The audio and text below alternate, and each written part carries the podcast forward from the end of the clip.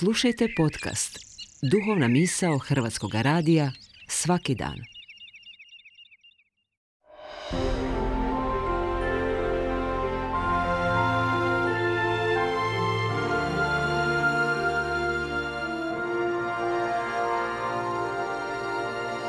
Duhovna misao. Urednica je Blaženka Jančić.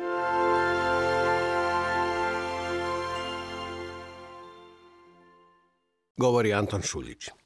Vrijeme je godišnjih odmora. Mnogi od nas, kada bi u jednu riječ htjeli sažeti to željkovano vrijeme, reći će konačno. Izbilja, godišnji odmor nam treba da bismo povratili energije, otpustili težine, osvježili uspomene, pohodili drage ljude i krajeve, više se posvetili hobijima, konačno našli malo više vremena za sebe, poslušali dobar koncert, pogostili se i proveselili. Da, godišnji nam zbilja treba da bismo ponovno našli onog sebe koji katkada teško zasud poslovima i problemima čami u zakucima vlastite tamnice. Neki će se međutim i na odmoru umarati.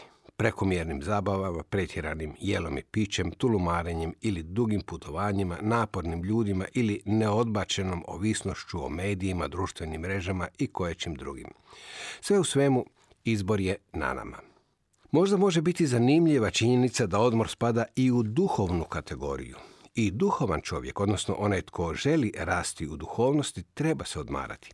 Isus vrlo nedvosmisleno upućuje svoje učenike da se trebaju odmoriti. Naime, nakon što je doživio smaknuće svoga bratića Ivana, znanog kao krstitelja, i nakon što je čudesno nahranio pet tisuća ljudi, a netom su se apostoli vratili od poslanja na koje ih je uputio njihov učitelj, evanđelisti bilježe upravo takav Isusov naputak. Hajdete i vi u osamu na samotno mjesto i odpočinite malo. Isusov izbor i preporuka za odmor jest osama.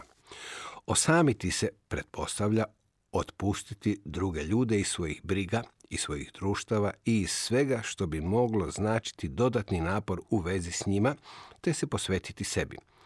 Jer tko ne umije biti sam, teško da umije kvalitetno biti s drugim.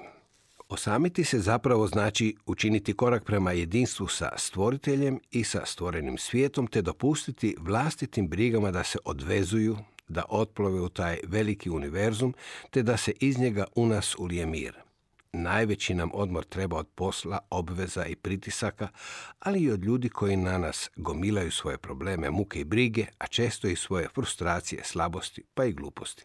Odmoriti nam se treba u osami, pri čemu, govorim iz vlastite iskustva, višesatno gledanje u horizont, posebice u more, ne da nije gubljenje vremena, već je potpuno vraćanje ravnoteže i dobar je put prema skladu često izgubljenu ili zapušteno.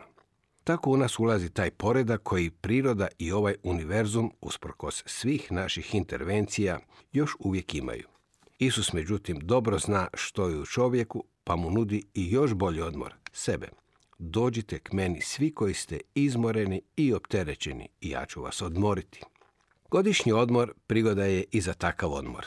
Zato će barem neki od nas potražiti osamljen kutak za molitvu, uputiti se u neki duhovni centar, ići na neko hodočašće, zadržati se duže u osami crkve.